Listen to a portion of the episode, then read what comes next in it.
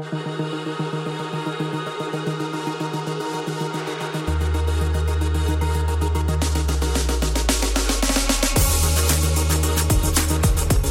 I became really obsessed with the question of the meaning of work and uh, does work have any kind of objective purpose or meaning and why should we work and why do other people find the work they do meaningful or if it's meaningless then why are they doing it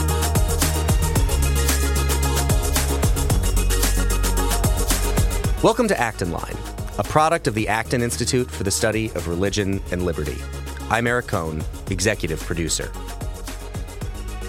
In this episode, Dr. Brandon Vaidyanathan, Associate Professor and Chair of the Department of Sociology at the Catholic University of America, shares his thoughts on organizational culture with Sarah Negri, Research Project Coordinator at the Acton Institute at Acton University 2023.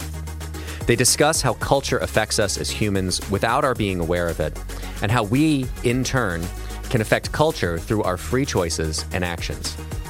Conversation topics include the competing values framework of evaluating a company's culture, culture drivers, including what Dr. Vaidyanathan calls scripts, models, and habits, the role of virtue in forming company culture, the principle of subsidiarity as a guidepost for good organizational culture, and the importance of integration in harmonizing the various social environments encountered by the individual.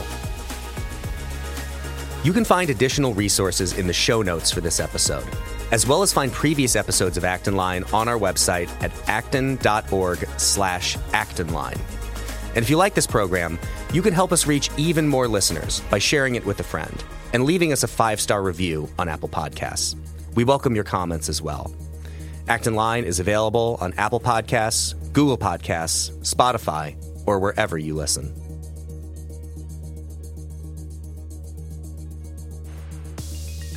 Welcome to Acton Line. I'm Sarah Negri, Research Project Coordinator at the Acton Institute, and I'm here today with Dr. Brandon Vaidyanathan, Associate Professor and Chair of the Department of Sociology at the Catholic University of America. He holds bachelor's and master's degrees in business administration from St. Francis Xavier University in Nova Scotia and HEC Montreal, respectively, and a PhD in sociology from the University of Notre Dame. Dr. Vaidyanathan's research examines the cultural dimensions of religious, commercial, medical, and scientific institutions and has been widely published in scientific journals. He is the author of Mercenaries and Missionaries Capitalism and Catholicism in the Global South, published by Cornell University Press in 2019, and co author of Secularity and Science What Scientists Around the World Really Think About Religion, by Oxford University Press in 2019. His research has been funded by grants from the John Templeton Foundation, Templeton Religion Trust, and the Lilly Endowment. He is also the founder of Beauty at Work, a platform which includes a podcast and a YouTube channel exploring the role of beauty in our lives and in our work. Brandon, thanks for being with us today on Acton Line. Hey, it's an honor. Thank you. So, I'd like to dive in today to the lecture that you gave for us at Acton University just recently entitled Organizational Culture um, speaking about the different cultures that we have in our organizations and why culture matters. Um, and you began by not defining what culture is. You said it was difficult to define what culture is, but could you explain your sense of what culture is, the things that contribute to it, especially in the organizational format?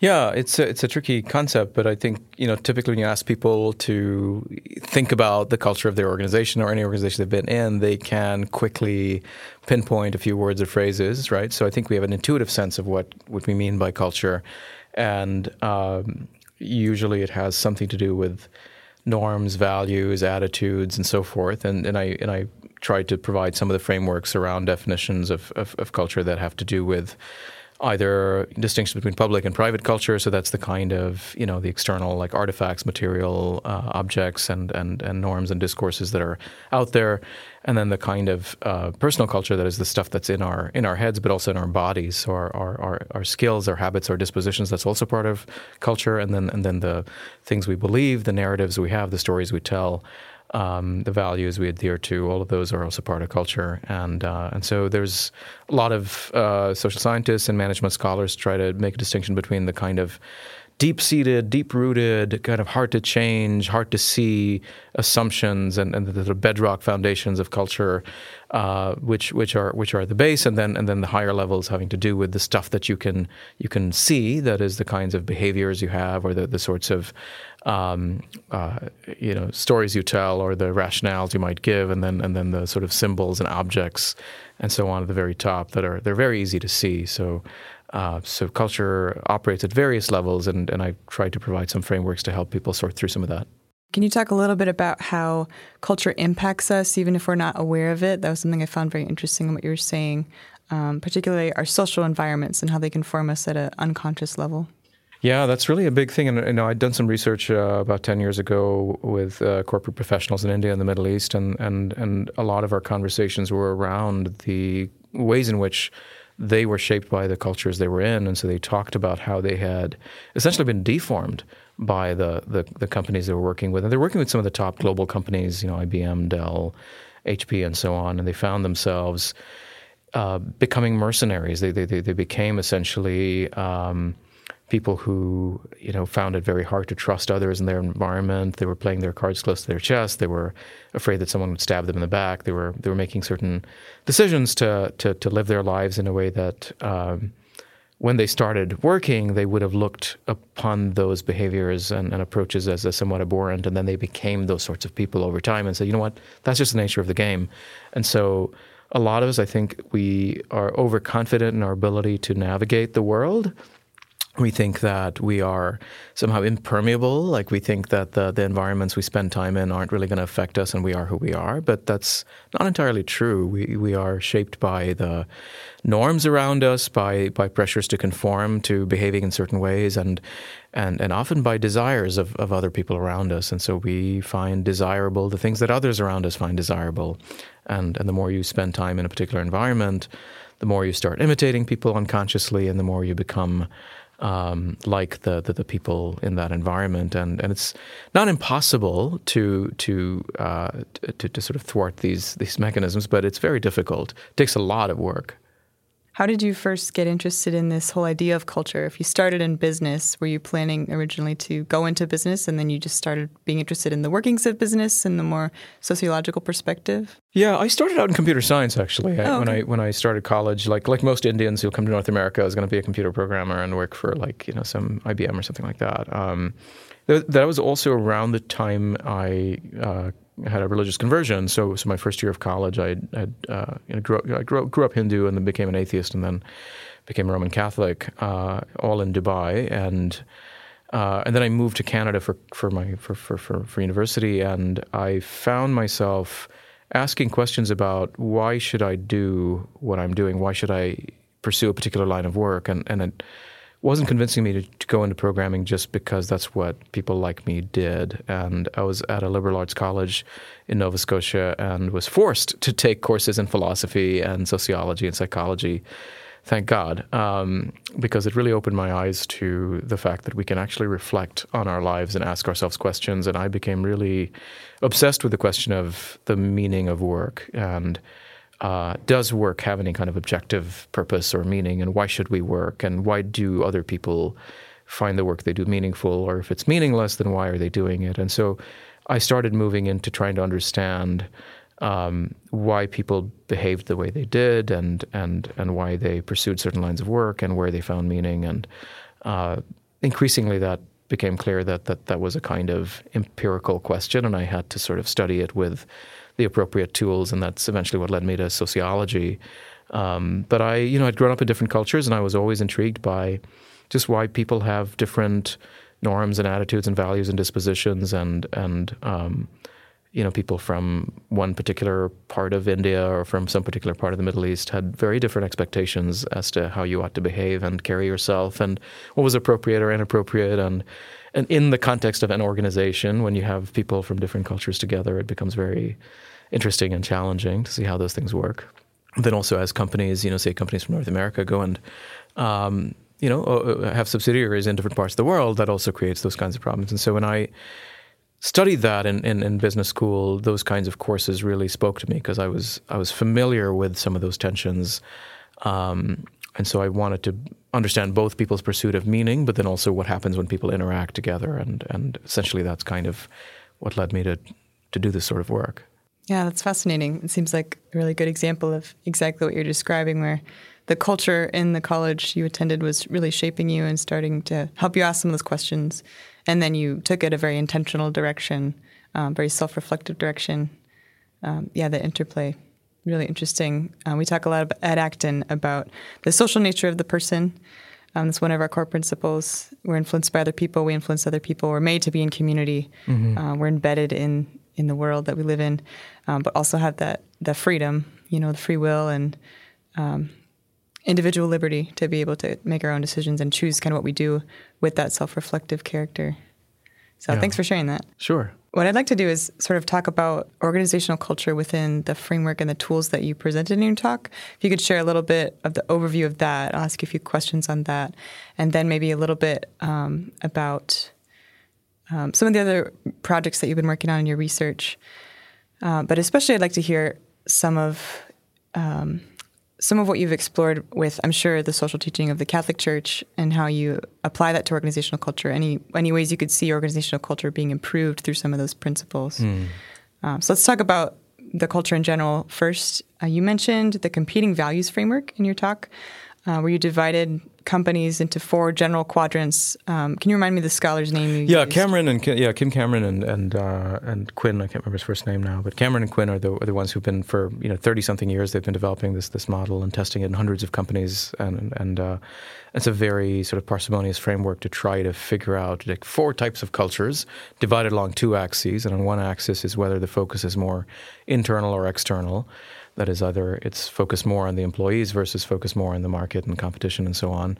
Uh, and then and then on the other axis, it's whether the uh, orientation is towards stability and control or towards flexibility and individuality. And so you have these four different types. One model is the more hierarchical model that's more kind of internal focused and much more control focused, and, and really the orientation there is about um, yeah, it's the classic sort of bureaucracy. You know, this is um, early 20th century Taylorism and, and, industrial production model where everything has to be standardized, controlled, et cetera. And uh, and and then and then that model has certain challenges where it's it's really not very flexible. It's it's uh, not open to innovation, and, and it's hard to sort of adapt to market needs. And then the sort of market model, which which is the second one, would be uh, more external focused, but but really driven on on trying to sort of outperform the competition and, and really try to again through rigid controls and cost cutting and so on uh, try to try to become competitive and and uh, and and do better than everybody else in the market. And so GE was you know Jack Welch was kind of the the the sort of paragon of this particular type of model and um, the focus is all on winning, and uh, and that model has has a lot of challenges with morale and burnout and so on. Um, the other, uh, you know, uh, quadrant, uh, which is more sort of uh, flexibility focused and, and and internal, is the clan model, which is much more about collaboration and family and teamwork and all of that. You know, we belong together, we spend time together, um, a lot of consensus decision making, um, but that too has its own its own challenges where it it may not have as much sort of attention to the market or to or to the sort of policies and processes that are needed. Um, and you know, there was uh, one of the sessions I was listening to. Uh, you know, uh, Michael Miller was criticizing the sort of family model, which is that you know, your business is not a family because we fire you. And uh, what kind of family, you know, do you want to be in that mm-hmm. fires you, right? So, uh, so that's that's that's the third one, and the fourth one is is the adhocracy, which is much more innovation focused. And I like the name of that one. Yeah, yeah. So it's really kind of you know the anti-process and really you know much more flexibility to pivot and change plans and policies, and and and, and that you know is it feels a little flighty and a little chaotic uh, sometimes to people in that environment, and um, typically, you know, if you've got a startup, it may start out there, but it'll have to sort of then develop some policies and procedures and stability over time, and it can't stay in that mode forever. Um, so, so people argue that you know every organization needs some balance of these things. You don't want to be purely in one bucket. Every leader, like a good leader, needs to have some ability to to, to do all those four types of to lead in all those four types of environments. Uh, but that kind of framework framework is really good to sort of quickly get a sense of, uh, given the say the industry environment you're in, what are the kinds of challenges that an organization has to face, and is is, is this a context in which organizations have to be really quickly adaptable, or is it a context in which there really is very slow change, and so you know maybe a super innovative type organization may may not do well over there, and if the policy uh, infrastructure there or the the regulations there are really like um, very uh, onerous and, and, hard to change, then then an organization that's trying to innovate might actually not take off. Whereas uh, in an environment that's that's very unstable, if you're trying to be a rigid hierarchy, um, you might struggle to survive, as as you know some of the firms did. And I gave examples of General Motors and Toyota and the NUMMI uh, case study, which is a very prominent example of, of culture change that helped um, GM move one of its worst performing factories to to, to become one of its best um, because of, of the process of culture change that went in there. So this this framework is very helpful in in in figuring out how to how to uh, place your culture, how to situate, how to describe, situate your culture, and then also how to figure out where it needs to be and what leaders need to do in order to to move in in a better direction. Yeah, it seems very helpful. And I, I, like that you said most companies probably want to have a mix of this, not just be purely one quadrant. Um, would you say that also is applicable to departments within a particular company? Some departments probably reflect more of the innovative capacity, and some are more of the stable capacity. And I'm, sur- I'm sure that some employees would really gravitate towards one or the other, depending on temperament, personality, work yeah. style. Well, I mean, the, the, classical tension is between engineering and marketing, and you know, the the, the folks who want to do the kind of innovative sort of, you know, the, the people want to do like sales and so on. That you know, they're hindered by the folks that have you know the ability to design and and and to to you know. Uh, you know, or even yeah, between sort of say accounting and you know some of the more kind of innovative processes that you know people who want to develop some massive you know high budget operation and uh, you need realists to tell them actually we don't have the budget to do it. So uh, so they, yeah, those tensions are important and you do need and you know there there are tensions between even individuals are drawn to different kinds of uh, environments. There's some people who uh, are very creative and, and will have a very hard time in a, in a more hierarchical structured environment. And families, too, I think, are like that. There are families that I think are much more, uh, you know, very rigid in terms of this is our culture and this is how we do things around here and it's very hard to you know you know kids need a lot of permissions versus others that are much more adhocracies and and there's certainly kind of more competitive families where you, you know you have to be the winner at every tournament or whatever and you know so so I, so I think it's not just restricted to business but it applies to all kinds of organizations sure that makes sense you also mentioned culture drivers um, the kinds of things that um, create culture or move culture in particular directions and you divided that into scripts, models, and habits. Can you talk a little bit more about each of those things? Yeah, so this is a you know, is my attempt at trying to get at like what actually um, leads cultures to sort of sediment and become, you know, sort of sort of emerge and, and, and, and sort of become really these sort of hard to change things over time, but then also what what could operate as levers to help us to change culture. So it's one thing to identify what type of culture you are, but then how do you actually move, right? And so I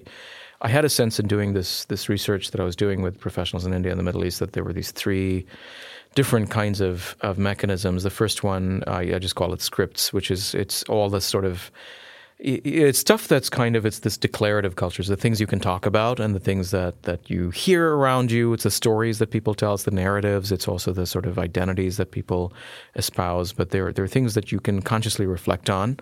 Um, there are things you you say to one another. Uh, there are the, the formal kinds of espoused values and, and, and norms and, and policies and so forth in an organization, but there are also uh, the the hidden curriculum or the kind of scripts that people say, well, you know, we may say that this organization is a family, but really to succeed in this environment, you've got to, you know, uh, talk to this person or suck up to this person or, or do this or that. And so that kind of disjuncture between what the organization formally espouses and then what people know is really the way to get things done. Uh, you know, the, the strategies they have to really adopt.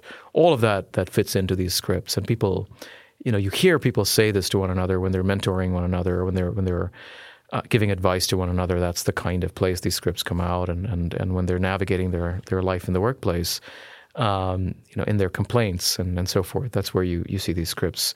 Uh, the models are the are the people that we unconsciously imitate, and so this is. Um, it's a very common thing, especially when we're navigating a new environment, that we pay attention or you know we have this radar out for like okay who's succeeding here? Who's doing well here? What does it take to succeed and survive and thrive here?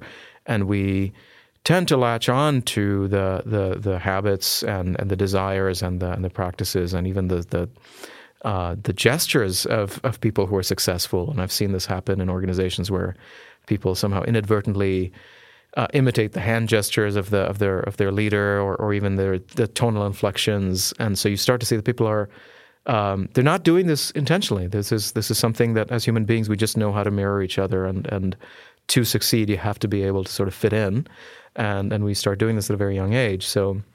Uh, the, the, the French uh, theorist René Girard talks a lot about mimesis and unconscious imitation, and, and that sort of drives a lot of uh, our, our ability to navigate our, our way in the world, and, and it also creates rivalry and and hostility and um, scapegoating and other kinds of, of dysfunctional behaviors.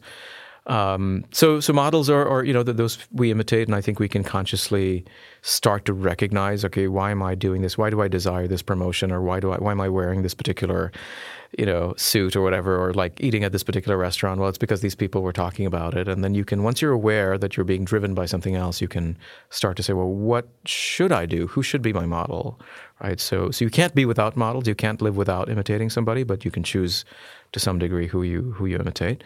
Um, and then habits are the, are the other kind of under the radar kind of non-declarative sort of mechanism that um, you know the, the, the dispositions we develop, the tastes we develop, um, the organizations we're in, the environments we're in, the cultures we're in shape our tastes. And and you can start working for a company for you know a few months, and you'll you'll find that there are things that you didn't like uh, at the beginning that you now like, and there are things that you know the other way around uh, just by being in that environment, and that, that's, that's impossible to escape. But it's also something you can pay attention to, and and their their habits that are individual habits, like how you work and how often you're going to the cafeteria to get that cookie, and you know, like when you're stressed out, what are you doing? And you can change those kinds of habits. But then there are also organizational habits, like you know, the, the Monday morning team meeting, or you know, like is that is that something that's generative for the organization, or is it draining? And you can start to change those kinds of rituals and routines as well. So, so those were the three kinds of of, of culture drivers, as I call. It. I don't know. I need a word for that. I, I, you know, I just I just came up with something, but uh, if people have suggestions, I'm, I'm, I'm all ears. But what what do you call these things? You know, cultural pillars or levers or something. But um, yeah, those are these these three mechanisms. And have you found those to be pretty universal across the different cultures and countries that you studied? Yeah, those three things are. I mean, they're they're essential to every culture, right? And they're. Uh, I mean, you can't do without some kind of sto- storytelling creatures. So we have to inhabit some kind of story, and even they're micro stories. They're like like little stories about you know, I'm in this job because whatever you know, like I I. Um, I need I need the money for X, or you know, it could be something as banal as that to sort of some grand sense of purpose as to this helps me solve some problem in the world, and and we can't do without imitating other people, and and we are creatures of habit, and and you know, um, but uh, and then also I also think that that if you want to get at changing culture, it, it's helpful to try to identify these three um, domains and try to say, okay, well, what stories are people telling each other? what what shapes their imagination, right? What what is their the, the, the, narrative they are currently telling, and, and and what would they like to be saying, right? You can you can try to think of like um, one of the, some of the work I, I do uh, is on, on the concept of beauty, and, and and so I'm really interested in like what is what is beautiful business or what is beautiful work, and it partly has to do with some kind of purpose that you find beautiful, right? That in, in, in any kind of organization, uh, some vision of the world that you want to bring about, and and so uh, so you could do that through a nonprofit, uh, you could do that through a business. Um, so so so so those narratives, I think, uh, are imp- things that we can we can also uh, use to direct our actions, just as we can uh, in our habits and our and our and our choice of those we want to imitate. Sure, and I think yeah, that's a good pivot to what I'd like to ask you about next about what virtues we need in organizational culture, uh, both as leaders. You've talked a lot about leaders and the way mm-hmm. they need mm-hmm. to steer the culture of their companies, but also as employees of those companies. Um, there's ways that we can intentionally inform the culture around us. Um, being aware that we're also being informed by it. Yeah. Um, and I'm curious where virtue fits into that, what you Yeah. see the role of virtue to be, and maybe which virtues you s- see as the most important and most needed. Ooh, that's a tough one. Look, I think we're, I mean, so some of this is going to be really context dependent, country dependent, and industry dependent, right? So I think the kinds of virtues you would need on Wall Street are very different from the kinds of virtues you would need if you were in some manufacturing plant. And, and so they're very much, um, and you know, also it would vary whether you, you know, are you working in New York City or are you working in like South Dakota, and right. So I think the context really matters, and in some places, and also I think uh, there are other factors like gender that, that I think you know play a role. Like so, so women, there's a lot of research showing that women just tend to you know not speak up for themselves, and when they do speak up for themselves, they're penalized. They're sort of seen as being arrogant and so on. So, uh, and men need more humility, and you know need to learn how to how to be more. Uh, more humble and also to do more service. And so, so there's a lot of research showing that women tend to take on a lot of the community building or the sort of the organizational citizenship. Like who's going to actually pick up the, you know, if you've got an event and you'll you'll see typically it's the women who are like cleaning up after and and there's that, you know, those sorts of things start to lead to things like pay differentials. They start to lead to, uh, oh, this person's not very competent because they're not, they don't know how to speak up or assert themselves, or, or, or you know, prejudices or judgments that people make about uh, different groups. So, so I think th- those are, you know, so where does somebody need more courage? Where does somebody need more humility? Like those things, I think, are very much dependent on context and social location and, and, and environment. So it's very hard to say which one's the most important. Um, there's the other challenge I think we're facing now is is we are particularly in North America, we're in a world in which a lot of our institutions have failed. So families are failing, our, our associations, you know, like um, the, the, the churches and other kinds of civic groups that we're part of are no longer shaping us and forming us.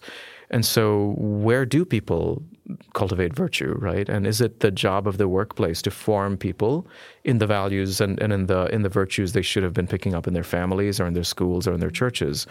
Um, I want to say no, but but but if not, then then what do we do, right? Um, and it's even a challenge for the university. I mean, I'm you know I'm primarily uh, an academic, and and we have debates around like what is the purpose of the university? Is it to educate the mind, or is it to to sort of be a mental health sort of center where we're you know figuring out how to deal with emotions and one might say that the latter is not the function of the university, but there's no other place. Uh, people are so broken and they're coming to us. And if they're not capable of emotionally, like they don't meet the emotional prerequisites for learning, then how are you going to teach them? So, so that's I think a situation a lot of companies are in where, where I think they're dealing with people who want meaning and purpose, and maybe they should be finding that meaning and purpose somewhere else and not in their work. But there is nowhere else for, for these people. They've not been given those opportunities, or whatever opportunities they find are not appealing to them. And and something goes wrong if you try to make work the be all and end all of life. Um, and so so anyway, it's, it's a long-winded answer, but but just trying to get it. It's very hard to sort of figure out what virtues are needed, just because our our environment has changed and the meaning of of what it means to be a university or what it means to be a business is so dependent on that on that. You were talking about embeddedness. Um, that environment in which we're embedded has changed so much that, it, that you know we have to uh, figure things out in, in in that relationship. So that's tough. Yeah, I think it kind of comes back to the context of integration. What does integration mean?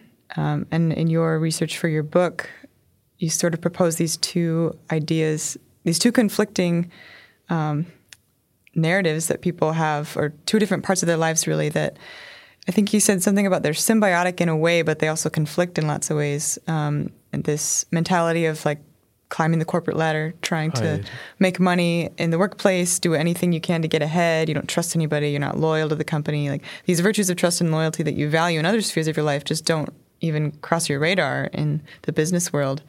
And yet, a lot of these people you say are also very faithful in their church communities, very religious. And so there's this segmentation and fracturing um, that occurs that is somewhat unique to the modern world, would you say? I think it's a hallmark of modernity. I mean, that's I think that's what's make what makes us modern is our fragmentation. I think you know Sure. we we just that's how we can navigate modernity. We split ourselves up into these different spheres and. And Do you think that's healthy? Is that my question is more: Yeah. is, is integration possible, and then Yeah. is it achievable? Is it something that we should be striving after? Yeah, it's a t- it's you know I'm I'm kind of torn a little bit because I I I don't think the kind of integration where you're like um, completely absorbed into your work. um, and this is sort of what I think a lot of people have been seeking since like the late 90s. So I've been studying this sort of meaningfulness of work stuff since the late 90s. And I found that just there was a lot of hunger for wanting to bring the whole person into work. And then you start to see this movement in, in companies where they want to uh, create workplaces where you can be a whole person so that uh, you don't really have to go anywhere else. And this is a one stop shop for your spirituality. You can have your meditation center here, and you can have your gym here in the company, and you don't even have to leave the premises for daycare. And we'll have, you know, everything's out there and, and, and in the company. And then um, it seems very easy to manipulate people that way uh, when when you have you know taken over their lives totally. Uh, so I don't know if that's necessarily healthy. I also don't see it as, as healthy to sort of uh, the 1980s model of you know my my values, the things that I believe, my morality, something I check at the door, um, and that was that was a sort of common assumption. That's not good either. Uh, people now are talking about Simone Stolzoff is talking about the good enough job. That's this this sort of new, some sort of best selling book right now on on work. And it seems to be, be, be, tapping into this hunger that people have to reclaim their lives back from work. Uh, that work has taken over everything, and, and who am I outside of work? That that has lost uh, its sense of, of um, people have lost their sense of uh, of their identities. So, uh, so so is that a lack of integration? If people say, you know what, I don't want my work to be everything, uh, or is it healthy boundary work? Right, to say that uh, there's certain things that are appropriate for work and certain things that are not. There's there's so much of my time and energy I'm going to give to my work, and then you know part of it I have to sort of preserve something for myself outside. Um, so I think that's the challenge that we're trying to figure out. I don't think we've got a really really good sense of it, but I, I think I think what should matter is you don't like like you can you can compartmentalize your energy, you can compartmentalize your your time.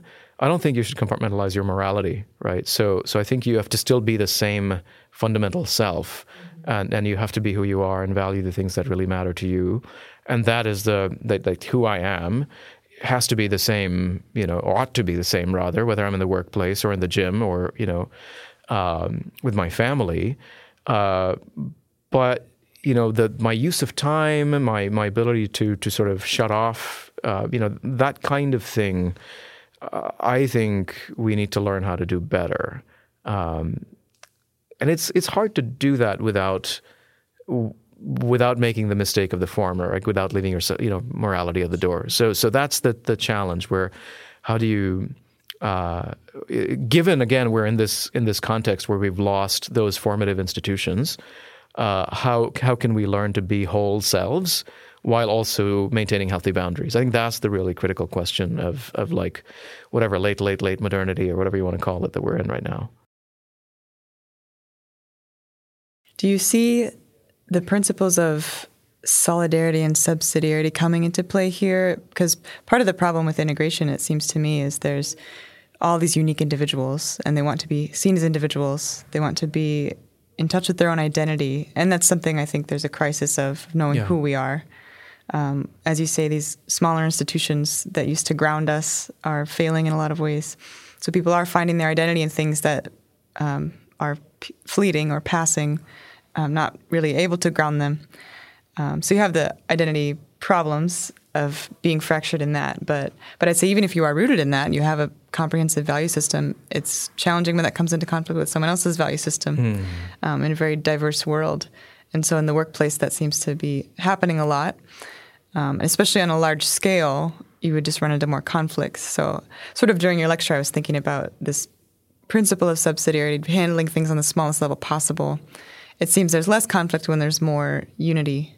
So if you have smaller teams and smaller groups who share more values um, in certain areas of life, and like you said, you can divide your time into these different segments or different smaller institutions of, of shared value. Yeah, um, you can get a lot more done with with a healthier culture and maybe less conflict um, than sort of having top down approach of establishing this organizational culture for everybody that maybe conflicts with some people. Could you comment on that? Yeah, so I was talking to Tony Bond uh, recently. He's the, the, the, head of this uh, best places to work. You know, you've seen all these sort of mm-hmm. you know um, rankings and so on that they do, and and he was saying one of the things is they find among the sort of you know the best companies now is that people.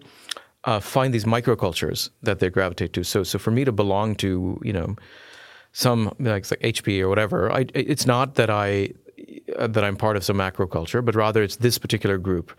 It's a little bit like the megachurch culture in in the states, where you've got. Um, you know, a very tight sense of belonging to some small group of people, and that's that's how I'm. I'm a member of Willow Creek by virtue of my belonging to that particular group, and not to some sort of nebulous entity that you know has has uh, tens of thousands of people.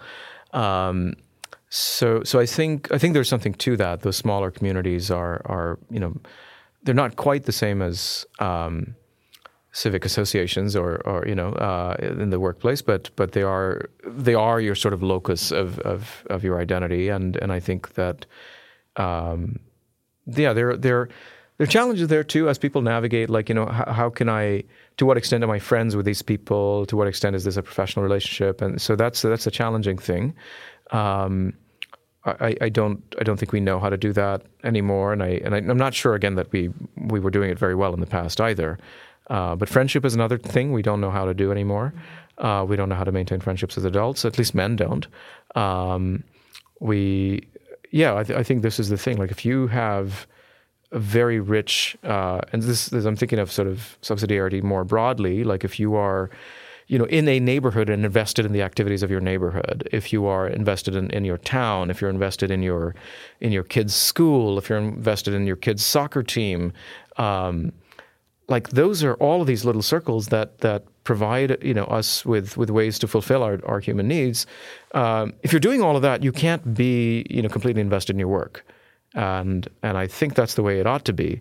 And companies ought to figure out how to incentivize more of that to happen uh, rather than less of it.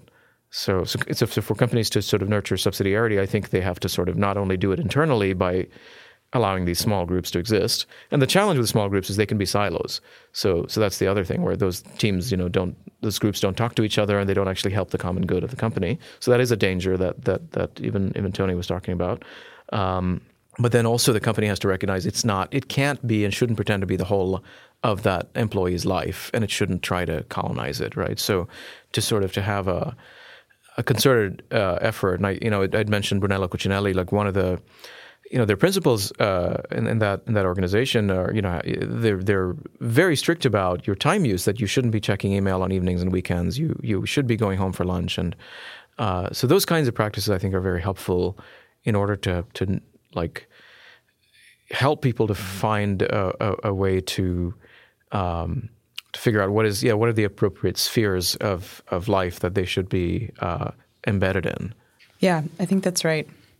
And conversely, you want to be careful that work doesn't become um, endless toil, just completely draining. right, that's segmented right. off from your life. Right, right. Um, that seems to be what you're focusing on with your Beauty at Work project. I'd love to hear more about that, kind of how it got started, yeah. Um, and then what you see as the best way to bring beauty to work.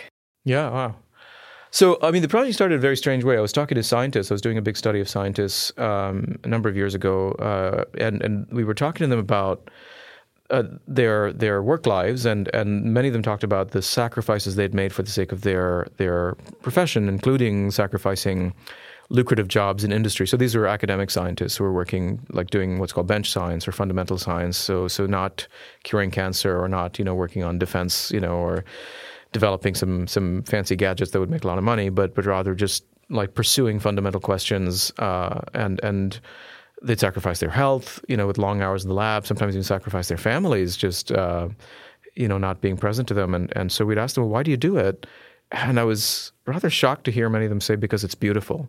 It was not a word I, I personally associated with science, and uh, it was not something I, I would expect to hear from scientists. But they talked about it so much in these conversations on on what what, what was meaningful to them, about their work that I started to do a, a concerted uh, research study just on what do they mean by beauty? Why does it matter so much to them? And what you know, what is it? What does it look like? How does it operate? And and so we studied physicists and biologists in four countries: uh, the U.S., U.K., Italy, and India for the last three years.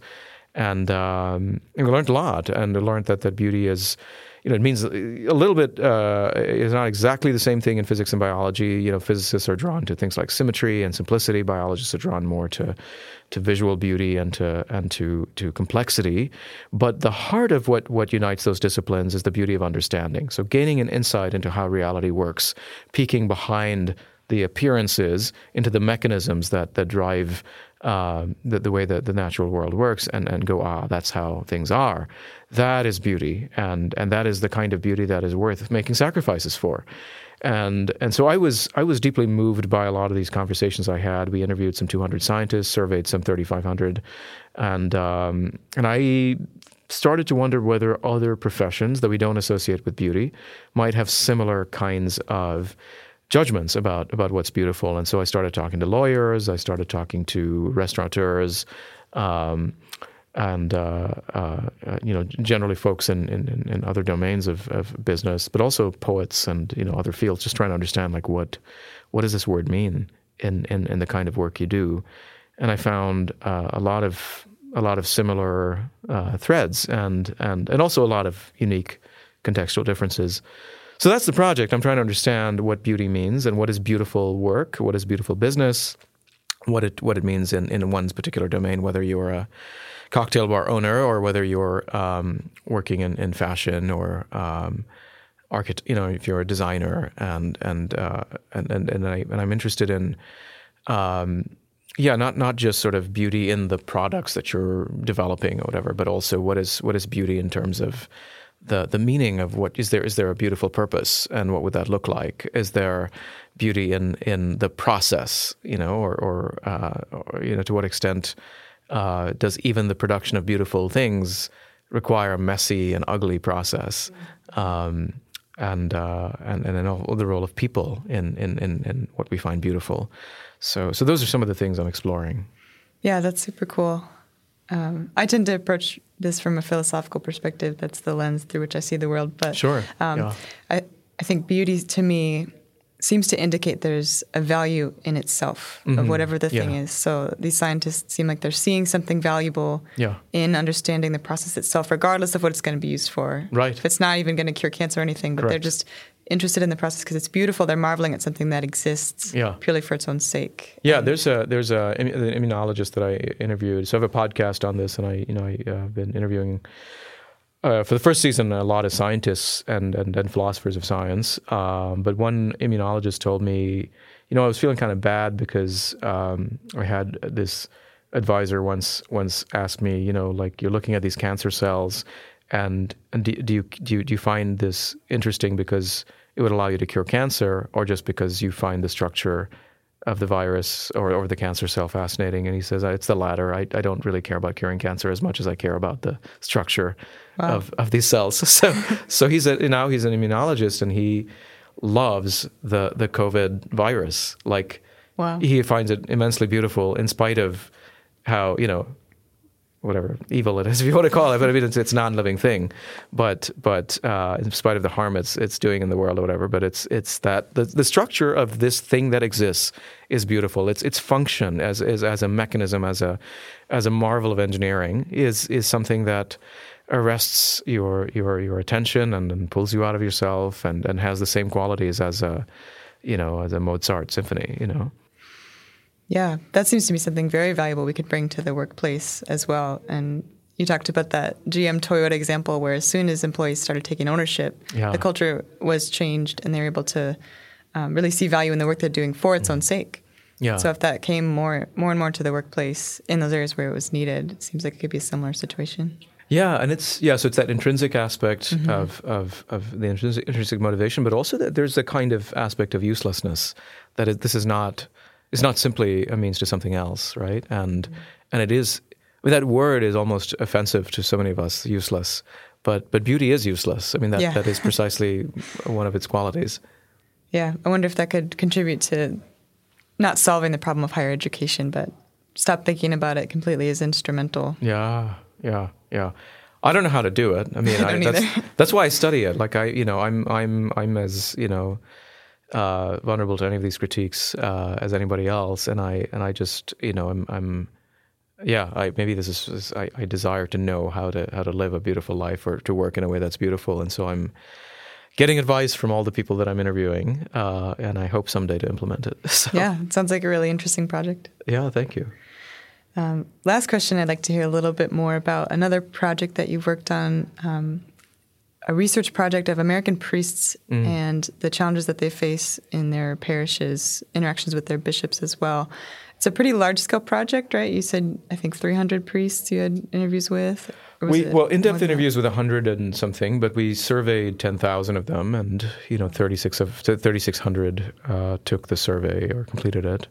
Um, so it's a nationally representative survey that we can say with confidence that you know 82% of priests live in constant fear of a false accusation of sexual abuse. So it's a hard number, yeah, and, and, a, and, a, and a sad reality. Yeah. Um, what have you found to be some common responses um, in terms of the culture of parish life? I think that's something a lot oh. of Christians in America are concerned about. Um, their churches, what's the culture of the church? Because it's not a business, it's not yeah, an organization in yeah. that sense. It's more one of those smaller institutions that's meant to form us um, in character and virtue. Yeah. Um, but it's it's very important that that culture run effectively as well. And too many in too many cases, I think it can be very toxic. Mm. Um, what what responses have you seen from that survey of priests, um, and are there any solutions that you could propose to some of their concerns? Well, we didn't ask very much about the culture of their parishes. Okay. Um, I, and I, I, don't know if priests would be the right people to ask about the culture of the parish. You'd have to ask the parish about the culture of the parish. The priests may not have the best perspective. Um, but we did ask them about the culture of their dioceses, and, and, and by that they usually meant of, of fellow priests in relation to the bishop. And and by and large those didn't look very good and we find that most priests don't have a lot of trust in in their bishop. They don't think their bishop would have their back if somebody came to them with a false accusation or like if they were you know uh, accused. Uh, they they don't feel very supported by their bishops. They they feel like um, and then there's some history to it. There were some policies that were put into place after the clergy sexual abuse uh, uh crisis that um, were put into place in such a way that, that priests were bearing the, the, the brunt of, of, of, a lot of these policies, and, and bishops were somehow immune to it, and you know, that led to a lot of issues. And so, without going into too much detail, but but there was some betrayal there that they that they feel, and there's there's some moral injury that still needs to be repaired. But uh, but there are, that being said, there are uh, there are dioceses where priests do trust their bishop and do find the bishops to you know to be effective and their leadership to be effective, and so uh, so we're trying to get at well, what you know, what accounts for some of these differences, and um, and so certainly one of the the, the the, things that really seems to matter uh, in in the cases where priests do find their bishops to be effective, or at least when you ask them what is it they want from good leaders, uh, they want vulnerability. They want their bishops to say, "I screwed up, I messed up, I'm sorry," or "We screwed up." Um, they want uh, a, a, a, a, culture where, where, where bishops treat them uh, where bishops are, are fathers to them rather than CEOs, right? So the CEO model works very well in the corporate world. It's probably inappropriate for, for the church. And yet, in very large dioceses, if you're an archdiocese with more than 500 priests, how do you not be a CEO, right? How do you, how do you be a father to 500 people? So, so I understand it's a bit challenging. So maybe what, what priests want may not be realistic. Maybe maybe there needs to be some some other kind of, uh, you know, resetting of expectations or change in structure or other ways in which they can they can rebuild that relationship. Um, one of the challenging findings is that what really seems to predict whether a priest trusts his bishop or not is the alignment uh, of, of, of theology and politics. So so the, the the priest who sees his bishop as having the same theology and same politics is more likely to trust him than than a priest who sees his bishop as having you know, so, so a priest is very conservative politically and theologically. If his bishop is very progressive, he doesn't trust him, and vice versa. Um, that's not a very good thing to have in a faith community where I think we need to, you know, particularly in, at least in, the, in the, church and in Christianity, we, we, need to have some sort of uh, criterion that is that is pre-political or, or you know that transcends politics. And and it's unfortunate that that our polarized society, I think, has affected uh, the church as well, and that it affects trust. So, so figuring out how to get beyond that is, I think, really important as well. Mm-hmm. Brandon, thanks for a great conversation. Thanks sure. so for joining us on Acton Line. Yeah, thank you. Honored to be here.